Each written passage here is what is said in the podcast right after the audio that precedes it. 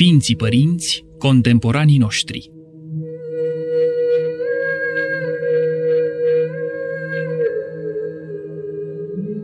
Tinerețea veșnică a Ortodoxiei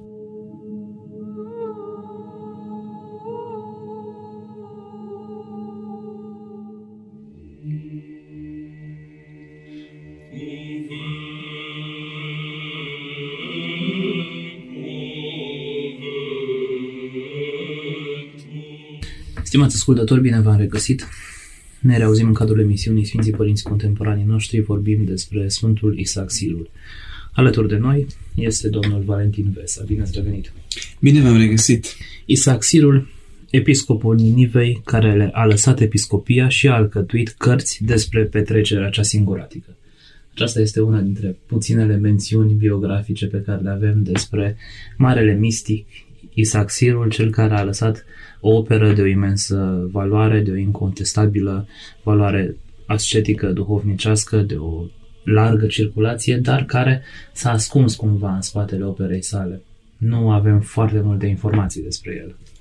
Este adevărat ceea ce spuneați. Aș îndrăzni să spun așa folosind expresia marelui profesor specialist în literatura siriacă Sebastian Brock, Sfântul Ecumenic sau Sfântul care a legat atâtea tradiții și care, a, cărui, a cărui opere s-au răspândit în toată lumea creștină și chiar necreștină, în lumea musulmană, și totuși despre care mai bine de o mie de ani n-am știut aproape nimică. Mai exact, până la începutul secolului 20 se, se știa doar ceea ce apărea în capul scrierii, așa ca, ca și titlu al celui între sfinți părintelui nostru Isaac Sirianu, Ascet și Anahoret, lucrări traduse de doi părinți, nu, Avramie și Patrichie, din mănăstirea Sfântul Sava, din uh, Palestina. Și cam astea erau toate informațiile care se cunoșteau despre acest mare autor mistic asupra căruia uh, ne oprim de câteva săptămâni sau cu câteva săptămâni în în, în urmă. Cum spuneam, până, până, până la începutul secolului 20, cunoștințele noastre privind la viața Sfântului Isaac au fost extrem de reduse și aș îndrăzni să spun că există așa două perioade uh, ceea ce țin de biografia Sfântului sau ceea ce țin despre informațiile pe care le avem despre biografia Sfântului. Din timpul scrierii, scrierii operelor sale până în secolul 20, la începutul secolului 20 și din secolul 20 încoace. Secolul 20 fiind un secol în care interesul pentru biografia și opera Sfântului Isaac Sirul a renăscut foarte puternic. Interesul, aș spune, pentru literatura orientală în general. E secolul în care nenumărați alți autori mistici sau teologi orientale au fost traduși în limbile occidentale și sigur cu această ocazie și Sfântul Isaac Siru și timp, timp în care, să spunem, a fost un mult mai mare interes uh, pentru edițiile critice ale operelor respective și atunci s-a încercat efectiv uh, să se spună mai multe și despre autor și, sigur, uh, implicit despre opera în sine. Sfântul Isaac Sirul este perceput ca un pusnic, ca un ascet, dar, după cum am lecturat în acel scurt fragment de la începutul întâlnirii noastre, el a fost un episcop. A fost un episcop. Pasager. Pasager doar pentru cinci luni. E, poate puține sunt cazurile în istorie în care un episcopat să dureze atât de puțin, așa cum a fost cazul Sfântului Isaac Siru.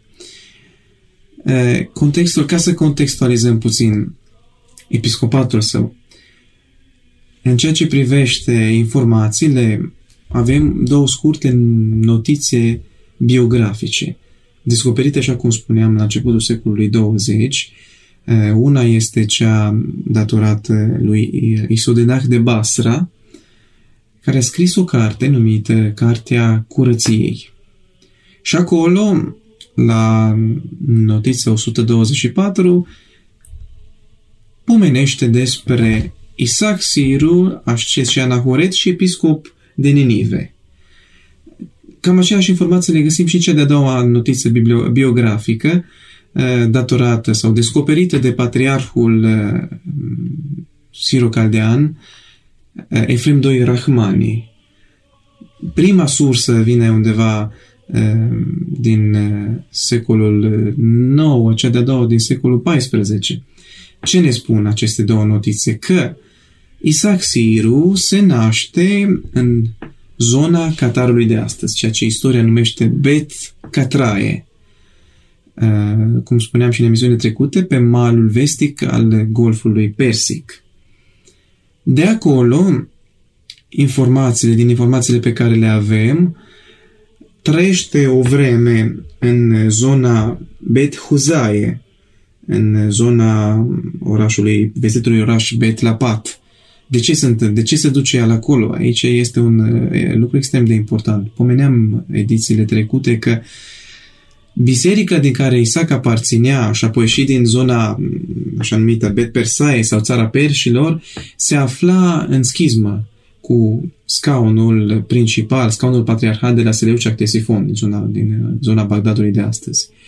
Și la un moment dat, catolicoșii sau spunem, patriarhii acelui scaun um, venerabil au scris scrisori monahilor din zonele respective ca să nu se mai supună episcopilor schismatici și chiar să, uh, să, să se rupă din comuniunea cu ei pentru a reintra în comuniunea cu scaunul, să spunem așa, central, cu zona unde se afla patriarh, cu, cu scaunul patriarhului. Și atunci, în timpul respectiv, Sfântul Isaac, care era învățător, malfon, așa în terminologie siriacă, pleacă din țara lui de baștină în puțin mai nord-est, cum spuneam în ținutul Beit Huzai, așa numitul Beit Huzai. Și pentru scurtă vreme trăiește acolo. De acolo se întoarce din nou când lucrurile s-au mai limpezit în țara lui de baștină. Iar în 676, de altfel, și singura dată Eh, care ne leagă efectiv de viața Sfântului, catolicosul din timpul respectiv, patriarhul din timpul respectiv, Gheorghe, face o vizită în zona lui de baștină tocmai pentru a-i aduna pe episcopii de acolo și a încerca o împăcare. E, cu această ocazie îl ia pe Isaac, pe învățatul Isaac, monahul Isaac, deja devenit monah, și pleacă cu el în îndepărtatul nord, tocmai în, în zona, cum spuneam, în zona Nisibe, în zona Ninive, unde până la urmă avea să și devine episcop. Și în mănăstirea Beit Abe, investita mănăstire uh, Beit Abe, îl hirotonește episcop și el așează episcop pentru scaunul de la Ninive. Așa mă asigur, scaunul de la Ninive ne este foarte cunoscut, nu? Datorită cărții profetului Iona care trăiește în, în, în acel loc. De altfel, așa ca și o paranteză, biserica siriacă are și un post, o perioadă de post în plus față de celelalte biserici creștine, așa numitul postul profetului Iona. Tocmai pentru că, iată, Iona, profetul Iona trăiește în zona respectivă și la așează episcop, cum spuneam, și mărturile istorice spun că a rămas doar pentru 5 luni. Sigur că întrebările sunt multe și uh, răspunsurile nu sunt tot timpul convingătoare. Dați-mi voie să citesc din cele două biografiile lui fragmentele care vorbesc despre părăsirea scaunului episcopal. Prima biografie, cea despre care ați vorbit, spune foarte scurt că a lăsat episcopia pentru oarecare pricină pe care Dumnezeu o știe, plecând și sălășluindu-se în munți. Însă mențiunea pe care o găsim în cea de-a doua biografie mi se pare mult mai interesantă și mai intrigantă. Iată ce spune el. Dar, din pricina ascuțimii minții sale și a râvnei, nu a putut să rabde grijile păstoririi cetății sale decât cinci luni. Apoi s-a întors la liniștirea sa. Da, Acum, sigur că din uh, lucrările sale se poate observa că Sfântul Isaac a fost cu adevărat un ascet aspru. Asta e prima mențiune pe care putem să o facem. În al doilea rând, uh, există un moment interesant așa pe care îl menționează în uh, prefața sa Nichifor Teotokis, cel care traduce și tipărește pentru prima dată primul volum al operelor Sfântului Isaac din, în limba greacă, nu? în secolul XVIII. Și în, în, în prefața lui, sigur, el preia un text de la un alt uh, specialist, un alt uh, siriacolog, Asemani, cel care se afla la Vatican, prin care crede el că explică, așa legat și de subțirimea de care vorbeați, explică efectiv motivul pentru care Isaac părăsește scaunul episcopal. Și zice el că tocmai în ziua când a fost ales episcop, a venit la el doi oameni ca să le facă dreptate. Și când a vrut să le facă dreptate potrivit principiilor evanghelice, unul dintre ei i-a răspuns i-a răspuns ceva de genul lasă acum Evanghelia și rezolvă-ne problema. Acum, sigur, parafrazez. Și atunci Isaac s-ar fi exprimat, păi dacă uh, nu credem în Evanghelie și nu respectăm Evanghelia, atunci pentru ce caut eu aici? Pentru ce sunt pus aici?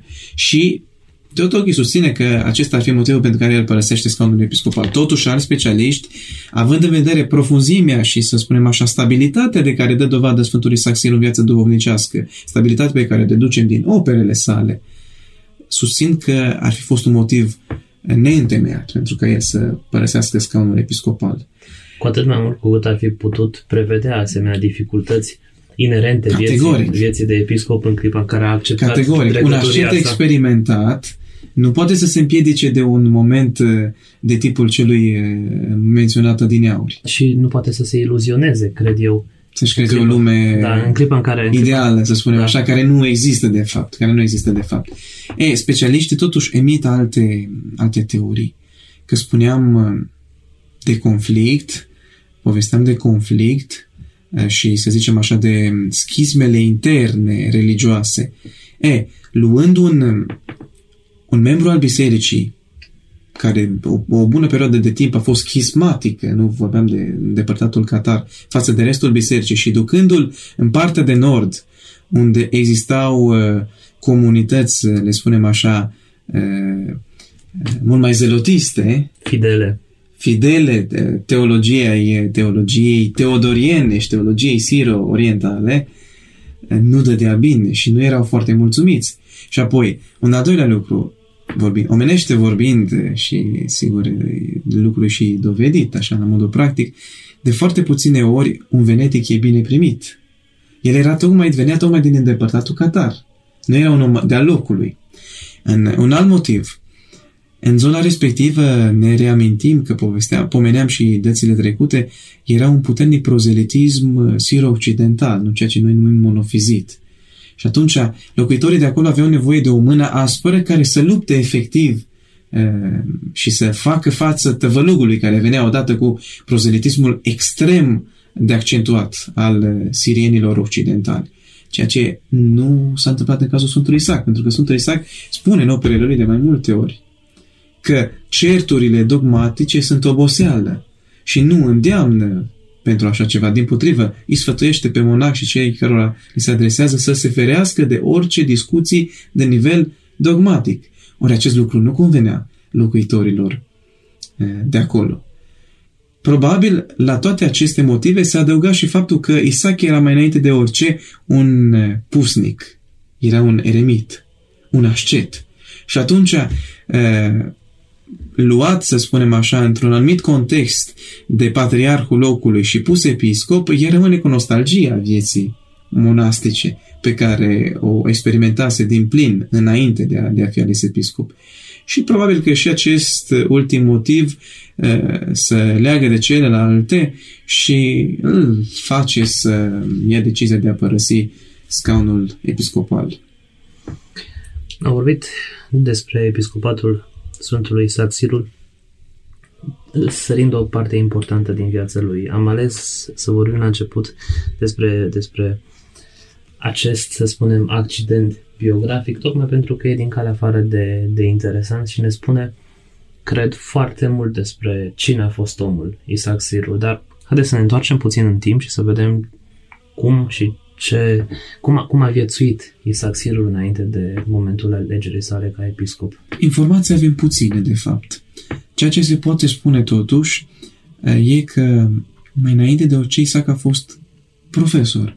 A fost profesor într-o școală pentru copii. Trebuie să subliniem faptul că, cred că spuneam și cu alte ocazii, în mediul siriac era foarte, erau foarte bine dezvoltat Uh, dezvoltate școlile. Era un sistem educațional, aș spune, bine, bine întemeiat. Și pe totul se desfășura pe lângă biserici. Ei, Sfântul Isaac a fost un astfel de învățător, malfonă, cum spuneam, pentru copii din, din zona de baștină. E, după intră în viața monahală și trăiește, cum spuneam, în prima fază în zona natală, apoi puțin mai la nord-est în zona Beit Huzae, în zona Beit, orașului Beit Lapat, și de aici puține informații sau aproape lipsesc cu desăvârșire, de fapt, până în momentul în care el este ales episcop. Mai avem câteva informații după ce se retrage din episcopat. Părăsește Ninive, orașul Ninive, nu care se afla puțin mai la nord, în regiunea numită Beit Arbae, și vine undeva în partea de centrală a Persiei, în zona, efectiv în zona, patri, zona de reședință a patriarhului, în zona Seleucia Ctesifon, Bagdadul de astăzi.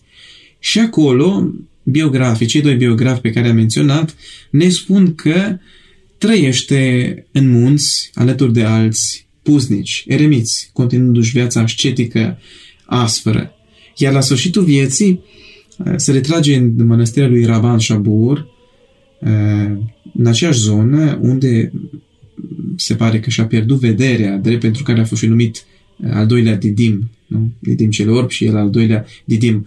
Și chiar și operele sale se pare că au fost dictate ucenicilor uh, pentru că nu, nu mai era în stare efectiv să, să și le scrie, sau cel puțin parțial. Uh, parțial. Aici aș vrea să fac o mențiune așa în ceea ce privește viața monahală din uh, zona respectivă, pentru că e interesant. Uh, când vorbim de reguli monastice, nu? reguli monahale, mai ales în lumea occidentală și în cazul lumii siro-orientale putem să vorbim de așa, numit, așa numitul sau așa numitele reguli monahale a lui Avram de Cașcar. Cu puțin timp înainte, printr-o experiență, după o experiență vastă, el scrie efectiv așa îndrăznesc să spun, un manual de viețuire pentru monahi, pentru ucenicii lui. Iar în funcție de îndrumările pe care le dă ucenicilor, să construiesc un număr mare de mănăstiri, chiar în secolul 6, secolul 7, pe, pe, pe principiile pe care el le enunță. Ce înseamnă acest lucru concretizat în cazul Sfântului Saxiru? Era, erau mănăstiri construite de genul chinoviilor, adică un loc central, nu, unde călugării începători trăiau în comunitate. Trăiau în comunitate sub ascultarea unui părinte înaintat duhovnicește. Participau la muncă comună, la slujbă comună și toate celelalte în comun. Asta înseamnă până și viața chinovială sau de obște. Ei, cei înaintați duhovnicește, după anumită perioadă, părăseau mănăstirea și trăiau ca și pusnici, ca și eremiți și veneau doar duminica sau pentru sărbătorile principale în mănăstire pentru a primi Euharistia, pentru a participa la Sfânta Liturghie. De altfel, e interesant că și terminologia pe care o folosesc scritorii siriaci pentru un călugăr de obște și un călugăr singuratic, să spunem puznic, e diferită. Ce pentru cel de obște e termenul de dairoiu, Dairoio. E, pentru cel singuratic, pentru eremit, e Ihidoio. Și Ihidoio în sine are o semnificație aparte. Poate să însemne pe de o parte cel unul singur, nu de unde și grecescul monah, monah monahos, nu? Dar poate să însemne și cel care a ajuns la unitate, la unitate interioară. Că până la urmă, cum spuneam... Există și, și în lumea grecească speculația asupra acestui teren și asupra semnificației. Sigur, de aici și, la, aici și la, din punct de vedere etimologic, era uh-huh. foarte clar. Deci erau cele două sensuri. Pe de o parte, cel care trăiește singur, dar pe de o parte, cel care și-a dovedit unitatea.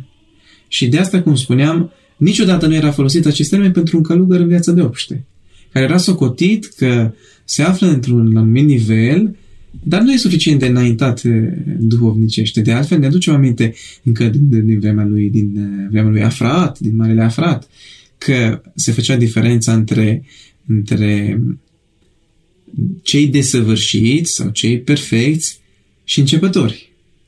Ori cei desăvârșiți și perfecți erau acei eremiți, erau cei, acei pusnici care trăiau efectiv în singurătate și se hrăneau cu ceea ce le oferea natura înconjurătoare mai mult sau mai uh, puțin uh, uh, darnică, bogată, să spunem, din acest punct de vedere. Asta face deci și Sfântul Isaac Sirul, se retrage în singurătate și avem deja o primă explicație a titlului pe care îl poartă operele sale, Cuvinte către singuratici. Cuvinte către singuratici. Da. Ei cuvinte către singuratici, în primul rând, le adresează lor. Uh, și sigur că există multe locuri în care efectiv așa, pentru oamenii, pentru noi care trăim în lume, chiar ni se ridică semne de întrebare. Uh, am să vă dau un exemplu. La un moment dat vorbește despre milostenie și a trăi în singurătate, fără niciun contact cu ceilalți. Care e mai de preț? A ieși în lume și a sluji fratele sau a rămâne de unul singur? Și el, el spune foarte clar. Sau face o diferență între milă și milostenie. Adică, milostenie este efectiv mila pusă în practică față de frații. Prin filantropie. Filantropie, da. Mila în sine e un sentiment interior. E o atitudine a inimii mai Atitudinea inimii, bine, bine a spus, bine ați subliniat, care ține mai degrabă de o stare interioară. De o stare interioară. Și Isaac sublinează foarte clar. Mila este superioară milostenii. Uh, și din, din această perspectivă chiar îndeamnă pe monahi să cultive mila, acum impropriu spus să cultive pentru că până la urmă susține că mila este de fapt dar al lui Dumnezeu darul lui Dumnezeu. Dar oricum să aibă în vedere dobândirea acestui dar de la Dumnezeu mai degrabă decât ajutorarea fratelui. E, pentru cultura și timpurile care trăim, asta ni s-ar părea destul de discutabil, adică nu citim în Evanghelie, în Evanghelia după Matei, nu? La protocolul judecății, nu? Ci că Domnul Hristos judecă după felul în care ne-am raportat la cei de lângă noi. E, și vine Isaac și spune nu. Fraților monahi, voi trebuie să vă să vă concentrați pe lupta voastră duhovnicească internă, interioară, astfel încât darul milei să se rășuiască în inima voastră de la Dumnezeu. Asta spune el. Și tocmai asta vreau să subliniez că anumite pasaje trebuie să se citească în context. Pentru el un monah nu e cel care slujește lumii, el s-a rupt de lume, asta inclusiv slujirea fratelui. Îi se pare că, de fapt, reprezintă, să face parte din uh, acea filantropie de care pomeneați. În schimb, filantropia pe care o propune el sau sentimentul interior e acela efectiv de dobândirea dragostei lui Dumnezeu. Repet, ca și dar al lui Dumnezeu, ca și dar al lui Dumnezeu, astfel încât uh, să se nască ceea ce noi numim în tradiția spirituală, în tradiția duhovnicească, rugăciunea universală sau unitatea cu, cu întreaga creație. Astfel încât starea mea de virtute sau starea ascetului de virtute să, să aibă repercursiune asupra lumii întregi.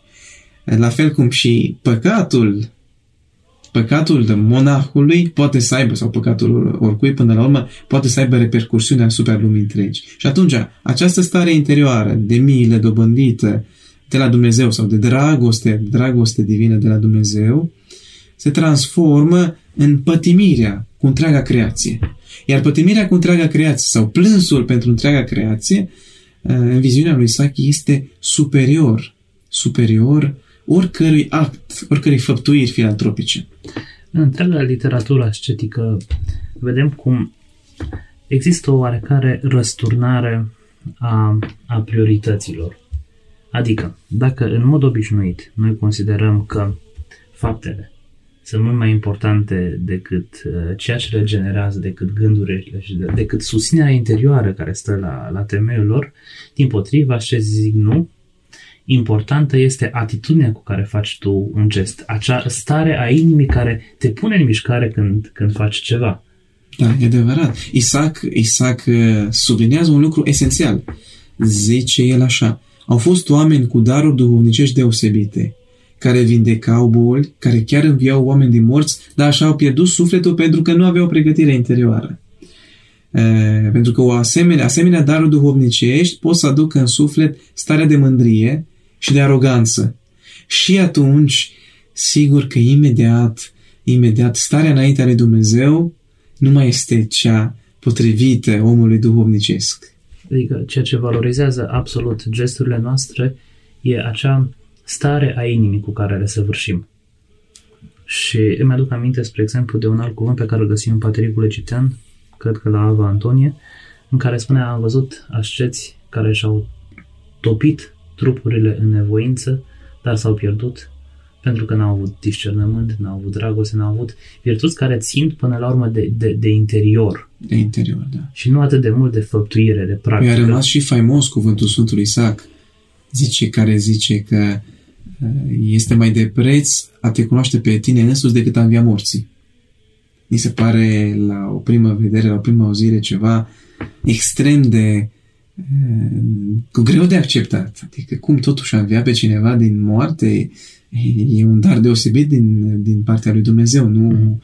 Și totuși el zice, nu, nu, a te cunoaște pe tine însuți e mai de preț decât a învia morții. Ca să ne dăm seama efectiv cât de mult accent pune pe transformarea interioară, pe lupta interioară a omului înainte de, înaintea lui Dumnezeu, mai înainte de orice altceva. Mai înainte de orice. Aceasta cred că este una dintre multele răsturnări de valori pe care le operează creștinismul, mai ales în zona sa mistică, ascetică, unde mereu, mereu găsim surprize, unde suntem primiți altfel decât ne-am aștepta. Despre aceste învățături ale Sfântului Isaac Sirul și despre viziunea sa vom continua să vorbim și săptămâna viitoare. Cred că am deschis cu aceste discuții apetitul ascultătorilor noștri. Și ceea ce urmărim aici până la urmă este să facem cunoscut pe Sfântul Isaac Sirul și în cele din urmă să îndemnăm la lectura scrierilor sale. Cândva spuneați că și așa am convenit, nu, ca să mă prezentați ca un iubitor al Sfântului Isaac Siru. Până la urmă asta ne-am dorit și noi. Pentru toți cei care ne ascultă să devină iubitori ai Sfântului Isaac și să aibă curiozitatea să-i deschide operele, să-i deschide cartea și cu siguranță începând să lectureze meditațiile, cuvântările lui duhovnicești, vor fi convinși că trebuie să meargă mai departe. Și așa cum spunea un părinte contemporan, Sfântul Isaac, nu se citește odată pentru totdeauna, ci să citește în fiecare zi măcar o pagină. Domnule Valentin Vesa, vă mulțumesc pentru prezența în această emisiune. Vă mulțumim pentru invitație. Stimați ascultători, vă mulțumesc pentru atenție. Eu sunt Paul Siladi. Numai bine! Toate cele bune! Lord.